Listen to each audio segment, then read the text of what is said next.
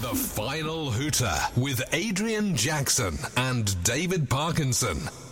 Well, we're back once again, socially distanced. Adrian is over on the other end of his telephone line, somewhere in deepest, darkest Widnes. It's not that dark and deep in Widnes, you know. It's cloudy. It's got to be cloudy. it- It's overcast, quite, isn't it? It's quite picturesque where I am at the moment. I'm on location, as you know. I, I'm doing the tour of cafes. Okay. So, so I thought I'd come to the banks of the River Mersey. Uh, I'm over, overlooking a town I used to play rugby league, actually. Which one's that? Runcorn. You remember Runcorn playing rugby league? Runcorn Highfield. Exactly. That's where I am at the moment. It's very picturesque. So take away the dark and deepest Widnes bit. Okay. Okay. He's he's he's look he's overlooking. He's overlooking deepest, darkest Runcorn. yeah, you can say, well, they're not playing the beautiful game anymore. So, yeah, you can say that. I had a couple of decent visits down there over the years when uh, Canal Street was was once upon a time standing. Listen, I've told you many times, back in the day, Canal Street was more famous for the meat pies. Oh, I- yeah, you've told me about their meat pies. I never tasted any, to be honest. Oh, beautiful, beautiful meat pies. As any rugby league fans who went to a game to watch either Highfield or even went to watch the round ball game, best meat pies in, in sport by a mile. Anyway, last time out, Adrian, you was uh, you were star spotting. You was having a chat with uh, Anthony Mullally, wasn't you? Have you seen anybody today? In the same cafe. I've not seen anyone down here overlooking he's played rugby league in, in, in Runcorn. Um, yeah, but I've been to, been back to that uh, cafe uh, recently, and there was a couple of Widnes players sat there. Yeah, one of them's a Salford player because Tom Gilmore was amongst the gang as well. Tom Gilmore. Oh yeah, yeah, yeah. Off to Ottawa, of course, at the end of the year. Just shows how strange it is, isn't it? Tom Gilmore, obviously on furlough, having left Widnes to go to Halifax, then ends up um, getting picked up by Ottawa for next season, but then ends up playing for Salford. Weird. Yeah, there's a couple like that, isn't there? Is it Yeah, Olly Ashall-Bott as well? He's in that same position, isn't he? Where he's uh, he was over at London Broncos, obviously came through that system at Widnes, and then uh, you know he's been snapped up by Salford till the end of the year as well. anyhow, we've finally been able to give out a trophy this year, haven't we? We have, we have. But before we end up waffling and doing what we normally do, I'm Dave Parkinson. As I mentioned, that's Adrian Jackson out there in the wilds. And you're listening to the loverugbyleague.com podcast, The Final Hooter. Um, right. So, yes, we have got a trophy to talk about. We've got two, to be honest, haven't we? Because the Australians have just dished out their trophy as well. Oh, ah, yeah, yeah, Melbourne Storm doing it again. Yeah, yeah. I tell you what, they've got a right decent record, haven't they? I think that's the tenth grand final that they've played in in something like twenty-two years. Listen, when you got uh, Cameron Smith directing this team around, he's a class act, didn't he? So everyone buzzes off his work rate. I think he's an amazing player. Yeah, he is. He's just got everything, hasn't he? He's, he's just He's so a, calm. He's a, he's a modern day legend, man. Definitely, definitely. Someone sent me a message before saying that he's the best grub in the world, and I think that's a bit What's unfair. that mean? Well, maybe they don't like the way that he tries to influence them. I think he's the most influential player that there is in the world today. Fantastic player. I mean, I've been very fortunate enough to interview him when he's been over there with the Aussies. He's very down to earth. He just says as it is, doesn't he? And just gets on with it. Yeah, Nothing controversial about him. Does his talking on the pitch. and That's what I like.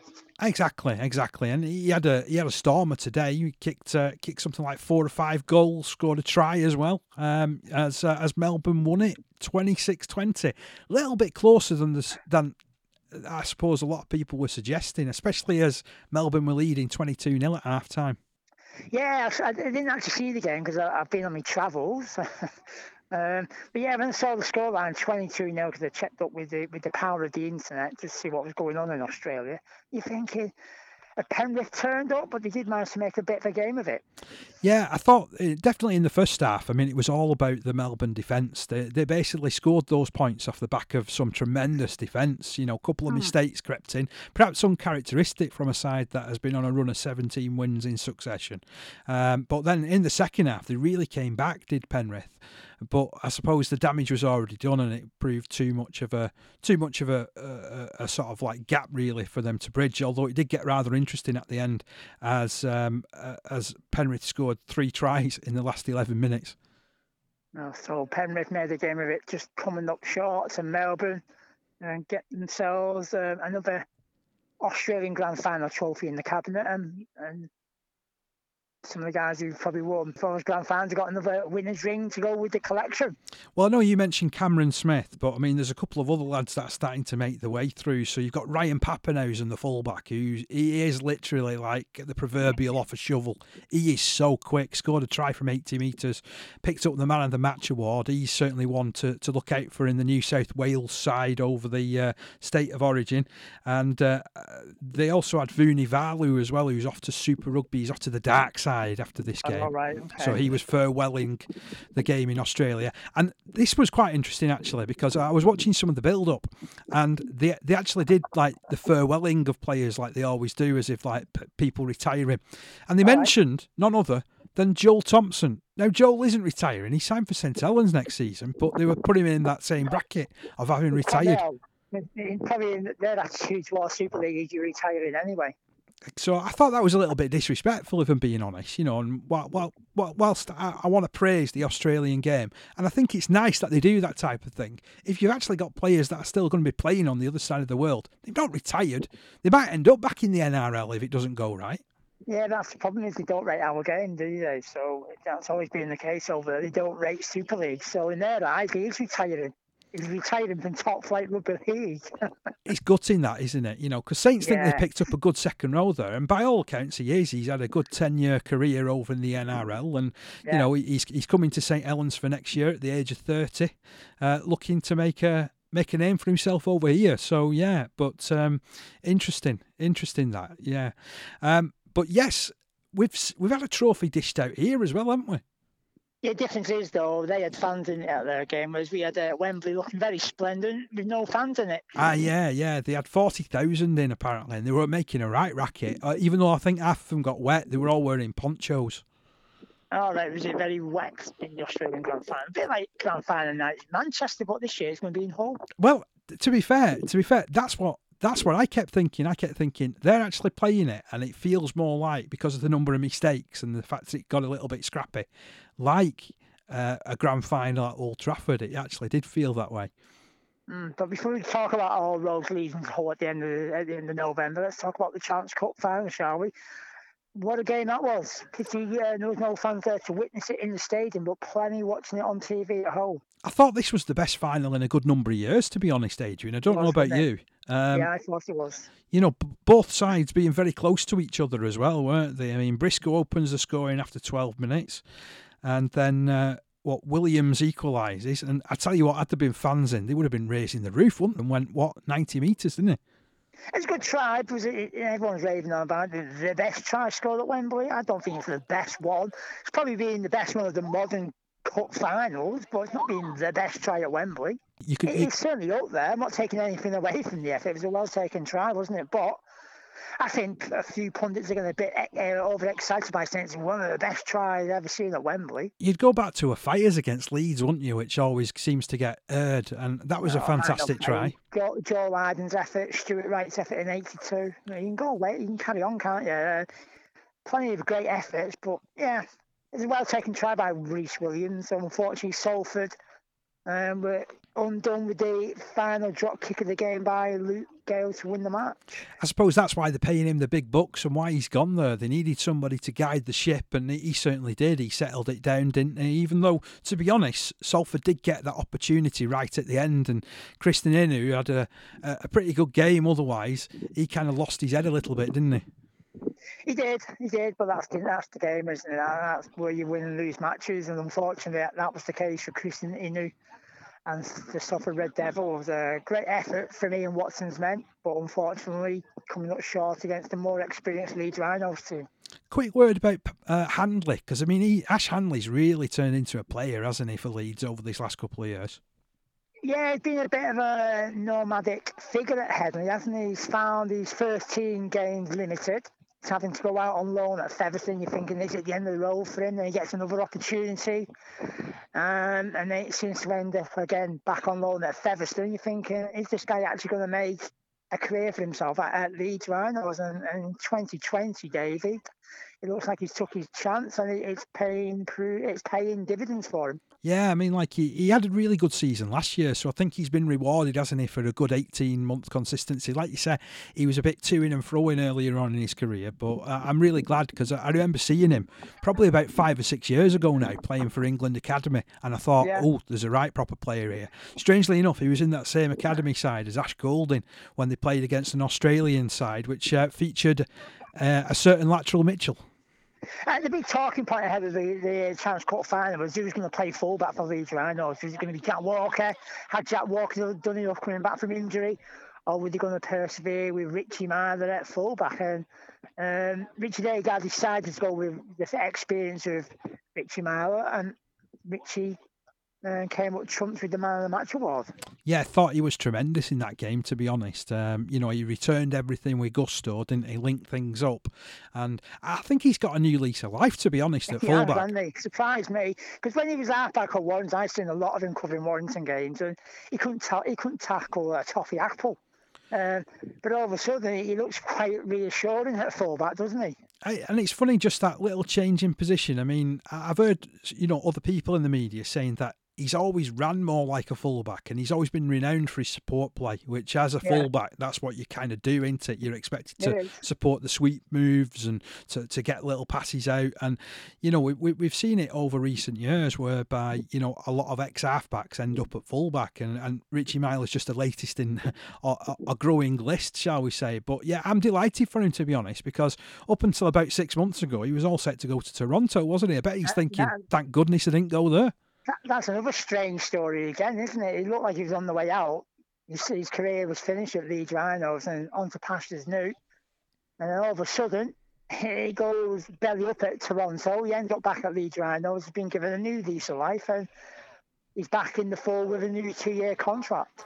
I do think though that Jack Walker was a little bit unlucky because he was starting to show some real form since coming back from injury, and uh, I think he's got his best years ahead of him though. And uh, as we know with Richie Myler, he sat out Wembley finals, hasn't he? So, you know, may- maybe we'll see a, a, you know something else from Jack Walker over this next couple of years.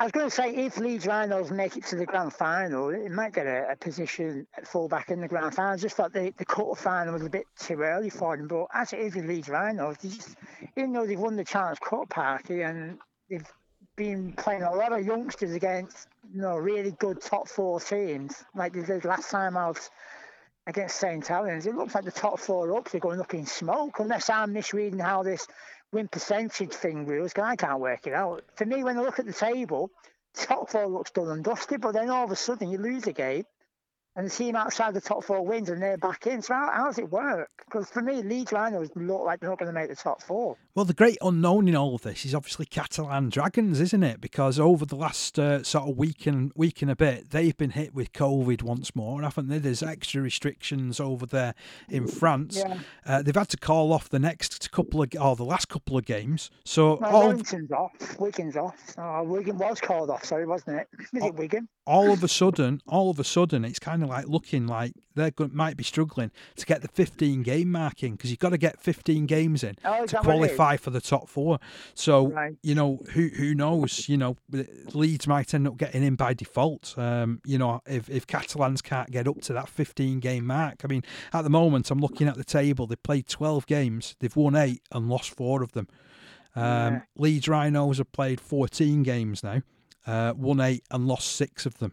So there is a little bit of give and take in that whole percentage basis. But uh, again, the great unknown is how many games Catalans are going to be able to fit in. And, and as we know, because Leeds have, have won that Challenge Cup, they've got a lot of games themselves to squeeze into a quite a short space of time now, haven't they? Yeah, I thought, like you say, you're on about the, the, the one that lost six malarkey, but the, the, the, the big one everyone should be worried about is the, the, the final percentage. If I remember correctly, I did look at this this morning, I haven't got it in front of me, but I think Leeds are on something like 57 point something percent. That's right. That's right, yeah. Warrington and Catalan's locked on 66. That's right. You've got... So, so, so for argument's sake, right, for argument's sake, um, Warrington and Catalan's is off, we know that. Leeds win Castleford, who seems to can't buy a win at the moment. Um, so would would that win put Leeds back in the top four?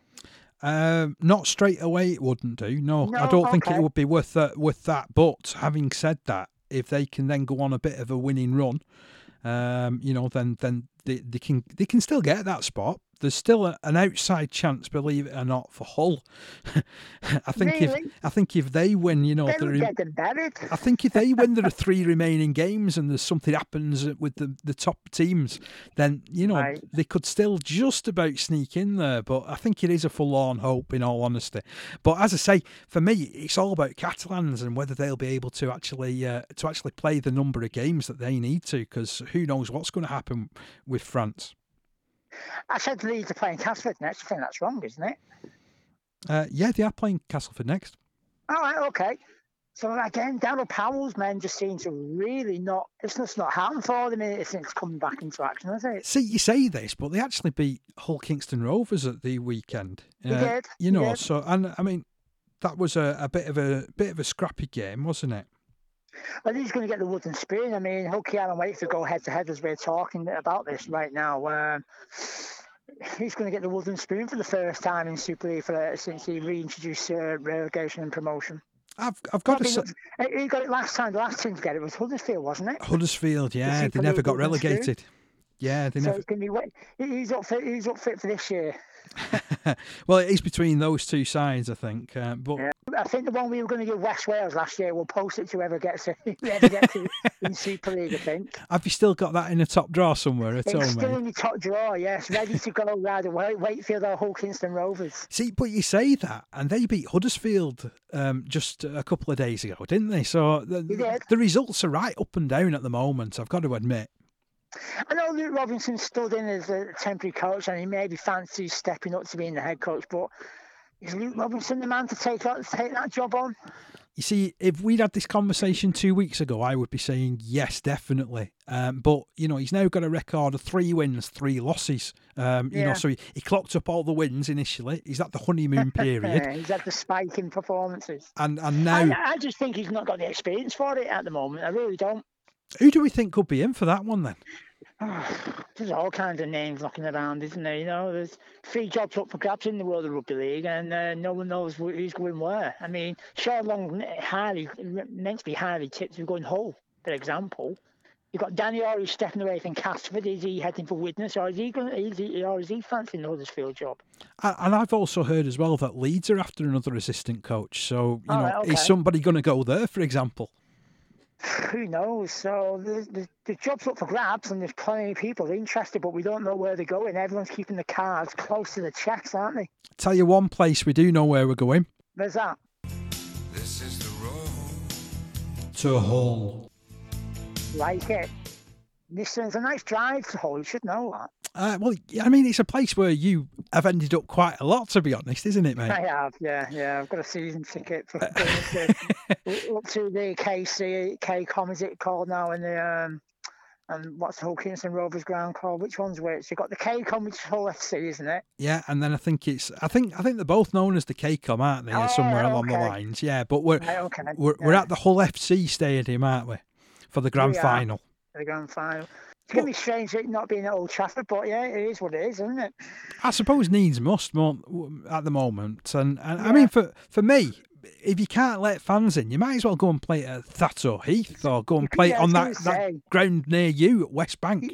You, you could have gone and played at Twist Lane in Leigh, you know what I mean? I Play wa- at that. I wouldn't have minded that. Although, to be honest, I actually got to see some live rugby as well. I was stoked. So, you know, yesterday I was actually Live rugby. live Actual rugby, league. actual Oh, okay. live rugby league. So they had uh, socially Who's that? distanced, behind closed doors matches in Wigan.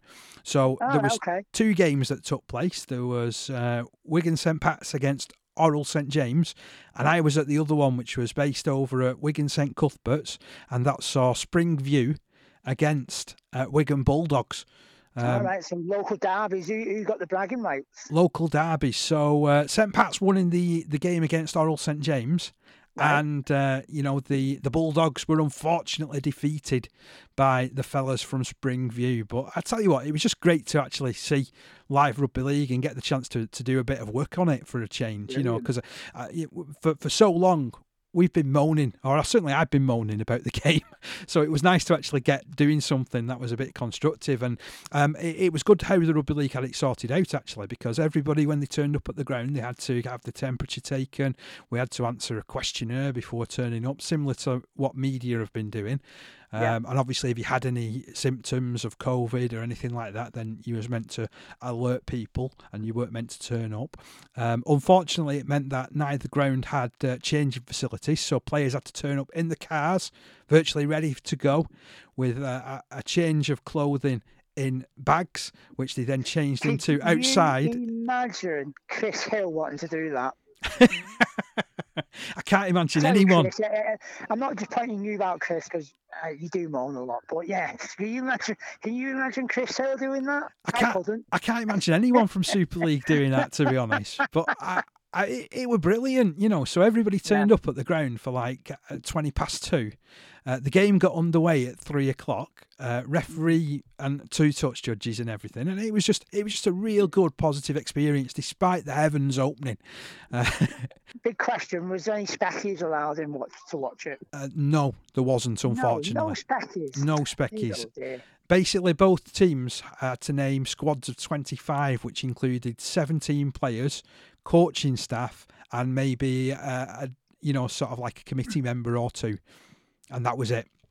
How much longer can we carry on with no no specials at the games? Though I mean, it's bad enough uh, the pros not being able to do, but surely you could have been allowed to let a couple of hundred social distancing fans stood on a field in Wigan. Well, I mean, certainly, and I think you raise a really good point, especially when you see teams like Skelmersdale United and FC United lower down in the football pyramid. Get, allowed up to two or three hundred, aren't they? They can. They're allowed up to six hundred. You know, so right, okay. you know you can you can easily, as as you say, socially distance two hundred people around a, a ground can't you? Uh, around yes. an amateur ground, without yeah. doubt. So uh, I'm hoping that you know, as part of all this, this is uh, the information that's going to be fed back.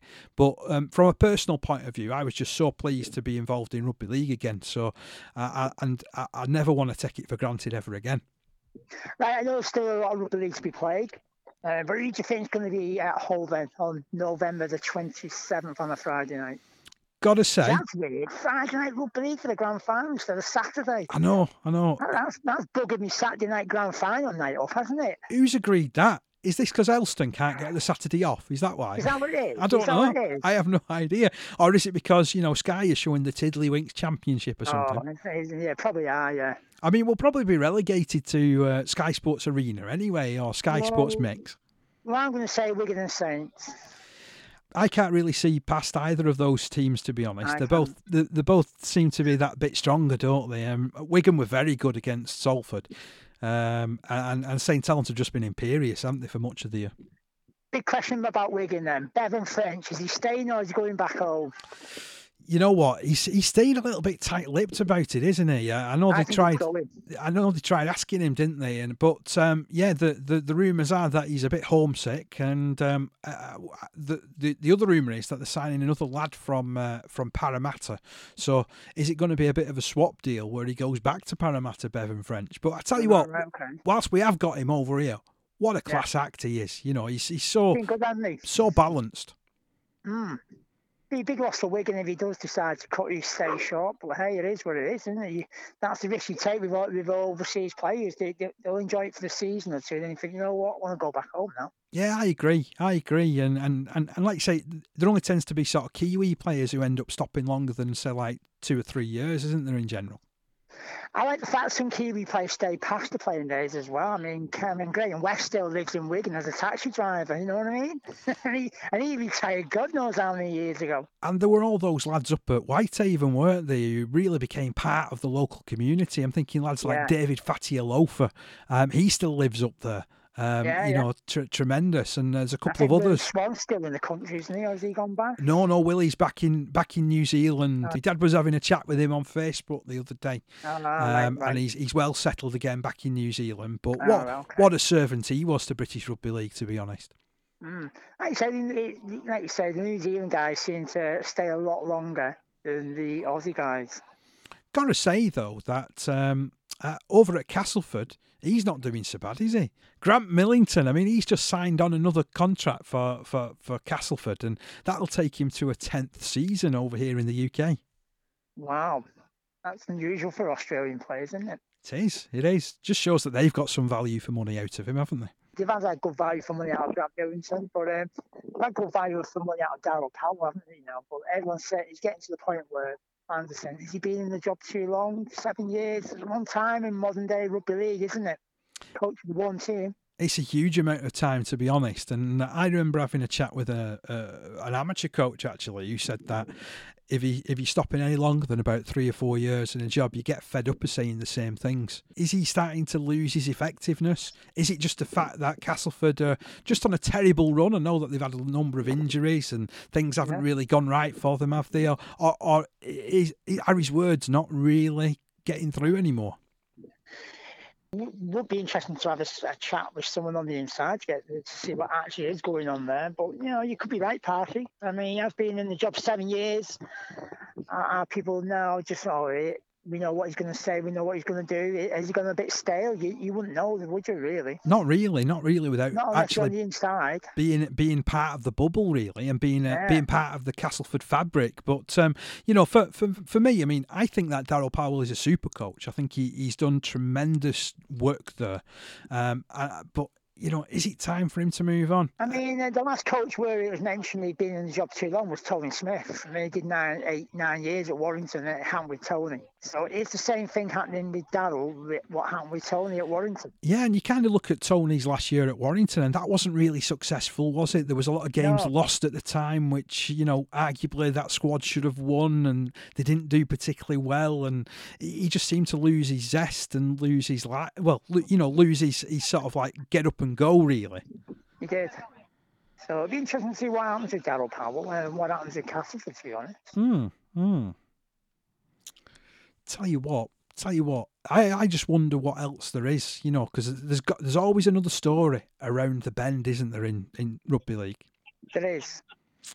You know, because we, we had all that with uh, Chris Chester as well, and someone on the inside there apparently spilling the beans and saying, "Oh, he's not well at Wakefield," and uh, you know he, he, looked like a man under pressure at the, uh, uh after the match, even though they'd he, won. He, he, wasn't happy at St Helens, was he? Definitely not. Definitely not. No, he wasn't happy. He's questioning. I mean, what game was it where he's questioning um, players' attitude and and and, and ability? I mean that that was two weeks ago. That I think you yeah. know when he was when yeah. he was saying that, and you, you you're sort of thinking, oh, is the big changes afoot there? You, you, could imagine the next training session book up or clear off. and well, let's hope that they booked up, and, and they obviously did because they managed to get that win, didn't they? But um, they yeah, they, have been very, very inconsistent of Wakefield, and it's a well, shame. They've got some decent lose, players there. To Hull Kingston Rovers today, and like I said, we're recording this as that game's taking place, so he's back under the, the, the pressure spotlight again, isn't he? Definitely, definitely. I tell you what, though, I could get used to recording on a Sunday, mate. Sunday, Sunday afternoon recordings is the new norm, man. Hope that you're enjoying listening to it as well. On, uh... I'm, I'm, just amazed we've got a Super League game taking place on Sunday because I, I made a comment a few podcasts ago off the loverugbyleague.com that uh, Super League players must have a, a, clause in the contract that says they can't play on a Sunday. We've now seen a couple, haven't we? Because there was one the other week as well at Hull. They must have listened to him and thought, you know what, we'll shut that agent Jackson or we will show in that there isn't a clause in our contract saying we'll play on a Sunday. Are you confident you've got that much influence in the world of rugby yeah. league, mate? Yeah. No. No, not really. I tell you what, uh, you've you've obviously got uh, Robert Elstone on speed dial, haven't you? Best watch what I say I in have. future. You better, right? Yeah, yeah. One thing we don't know what's happening with at the moment is this whole Toronto thing. They were meant to be presenting to the Super League, weren't they, on oh, uh, right, on Friday? Deadline. Yeah, the the clock's ticking down. What happened? Well, the deadline's been and gone, and nobody said right. anything. Nobody said anything. So okay. you know, I, am I'm, I'm at a loss to, to sort of like fathom out what's going on. I, I don't know. Did did they submit everything in time? Have they had that conversation? Will Robert Elstone open his mouth and speak to the press about it? Who knows? He might do. He might do at some point. But I think they were more excited about the announcing Hull's the venue for the grand final in, in November. Every time Friday night, which still buggered my Saturday night grand final viewing up. every time somebody mentions that, I do I do sort of giggle. You know, like oh, it's Yeah. it's, it's Friday. We're, we're going to Hull, and you know what? I'm going to play this again. This is the road. To Hull. It's my best bit of creativity for the season. That Ed. All roads lead to Hull, like it. All roads lead to Hull. No sleep to no sleep till Hull. Tell you what, it's been great having you on the other end of the line again, mate. It is, man. Yes, like I said, I'm not a fan of all this social distancing, podcasting, and social distancing rugby league, but just got to get on with that, haven't we? Is there anything we've not mentioned? So what we have been doing in the world of rugby league, highlighting some of the great black players that have played rugby league. Of course, it's Black History Month, isn't it? It is, yeah. And rugby league, rugby league's had some fantastic players over the years, and we don't make enough of it, to be honest. I- I've loved the little montages that they've been showing during the Sky matches. You know, sort of people like uh, Clive Sullivan and of uh, you know Martin Offiah and Des Drummond. Yeah, and players like sort of uh, uh, Johnny Freeman as well, rapid winger for Halifax in the fifties. Um, you know, Colin Dixon. You know, these these guys were pioneering players, and in the past, rugby league's been guilty of not making more of it.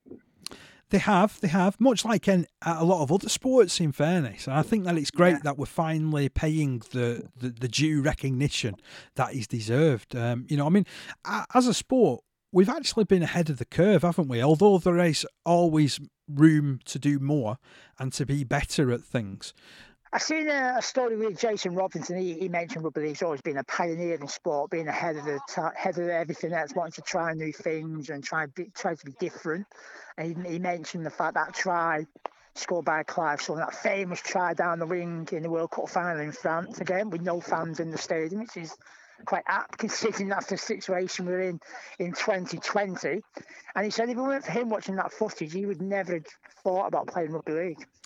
And I think that's the power that these these people and these players can have, isn't it? You know, and it's great that Jason Robinson in particular was talking, you know, very greatly about that particular was, moment. But, but, my, but my point was that inspired him to play. But what he was saying is rugby league could do more to be more inclusive. Oh, definitely, definitely, yeah. I mean, when when you look at sort of the, some of the communities around where rugby league is played, uh, there is definitely more work to do, and you know, I- then you've got to, you've got to mention just stepping away from the the, the, the what we're on about at the minute. I mean, one one one of the communities that's largely being ignored by the world of rugby league um, is the Asian community. You think Ikram Butt played for Featherstone nearly 30 years ago.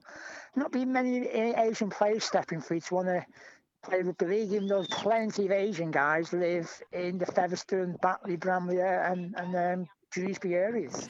Uh, exactly, exactly. So this is where rugby league really does need to to, to, to almost step out to those communities and, and Yeah. show it just what, what it can do. And because I mean, you know, there's a lot of great traits, isn't there, that people mean, get I- from being involved in rugby league. I know Ikram Butt's got set up an Asian Great Britain rugby league team, but sadly, no, no, no, one from the Asian community stepped up to one or stepped up into the professional game. Uh, Like say Ikram Butt, I remember him running down the wing plenty of times for Featherstone Rovers. Definitely, definitely, and, and as you say, they're an underrepresented area in our game, and let, let's hope that there are there are plans afoot to be more inclusive in, like you say, with regards to that. Um, I definitely think that it's a conversation that we we should be having, and may, maybe we even need to look at rugby league as a whole um, to see whether why we're not attracting people from those backgrounds to come and play. That's some great players uh, play the world of Ru- game rugby league um, from the ethnic minorities. Uh, and As it is uh, Black Players Month history. Uh, who's been your favourite? You know, top three. top top three. Well, Go on, top three. I've got to say, because I always like my grafters. So grafting forwards, there's none better than Roy Powell. What a super guy he was. you know, player, yeah, absolutely so. fantastic. Really did work his what's it's off, didn't he? Every single He game. yeah. Um, and sadly left us way, way too soon because I think he had a lot to give in the coaching fraternity as well. He Um, did. He did. other guys that I've really enjoyed watching, Sonny Nickle. He was always uh, explosive, wasn't he? You never knew what you was going to get with with Sonny. And um, because I'm not old enough to have actually watched Clive Sullivan, I did like watching his lad Anthony play. Anthony, yes. Great finisher. Rapid player. Rapid. What about yourself? Oof. Well, my my top three, Ellery Hanley. He's definitely in there. Martin Offiah, Green Vigo. Green Vigo. Tell you what, I've not heard that name for watching- years. Loved watching Green Vigo. I know Desi Drummond and Henderson Gill got more of the spotlight back in that era, but Green Vigo, what a man, what a player for Wigan and Swinton. I was just about to say, didn't he have a st- didn't he have a spot with Swinton as well at one point? Yeah, so I, yeah, I mean, speaking, thinking of uh, Swin, Swinton, Ryan Giggs' dad, what a great player he was. Danny Wilson. Danny Wilson, Yeah. yeah. he was a great player as well. Yeah, I agree with you. Yeah. Go forward. I mean, the list is endless, isn't it? Oh well, I think it can always be added to. To be honest, yeah. But um, yeah, th- there's been some some fantastic players that have, have graced the rugby league field. So it's good that we're, we're, high, we're profiling all this and making putting more in, in the spotlight. But yeah, I totally agree with Jason Robson. It's great that rugby league does them kind of initiatives. It could do more to be more inclusive, though. And we've mentioned it with, with the Asian community. Like I said, Ikram Butt flying down the wing for Featherstone way back in the early 80s, and there's been no one else since. Well, there was Safras Patel at Leigh as well for a few seasons, and he Oh, went to okay. Swinton. So you know, Right, he was a he was a decent I player. do apologise, eh? Uh, but I, but uh, as we've said before, I do take your points, and there's always more to do. Um, but but yeah, I'm I'm really pleased that we're highlighting this now, and we're looking at moving forward. And you know, there's a, there's a whole um, lot of work that the rugby league's bringing out regarding inclusion, isn't there? There is, and hopefully we can build on the, on the momentum of it and, and make more of it off the field. But on the field park, it's all about the road to hope. Right, I think that's just uh, us done and dusted for another episode of the Final Hooter. Hope you've enjoyed it. We'll be back with another socially distanced podcast soon, unless we can both get out of tier three. The Final Hooter with Adrian Jackson and David Parkinson.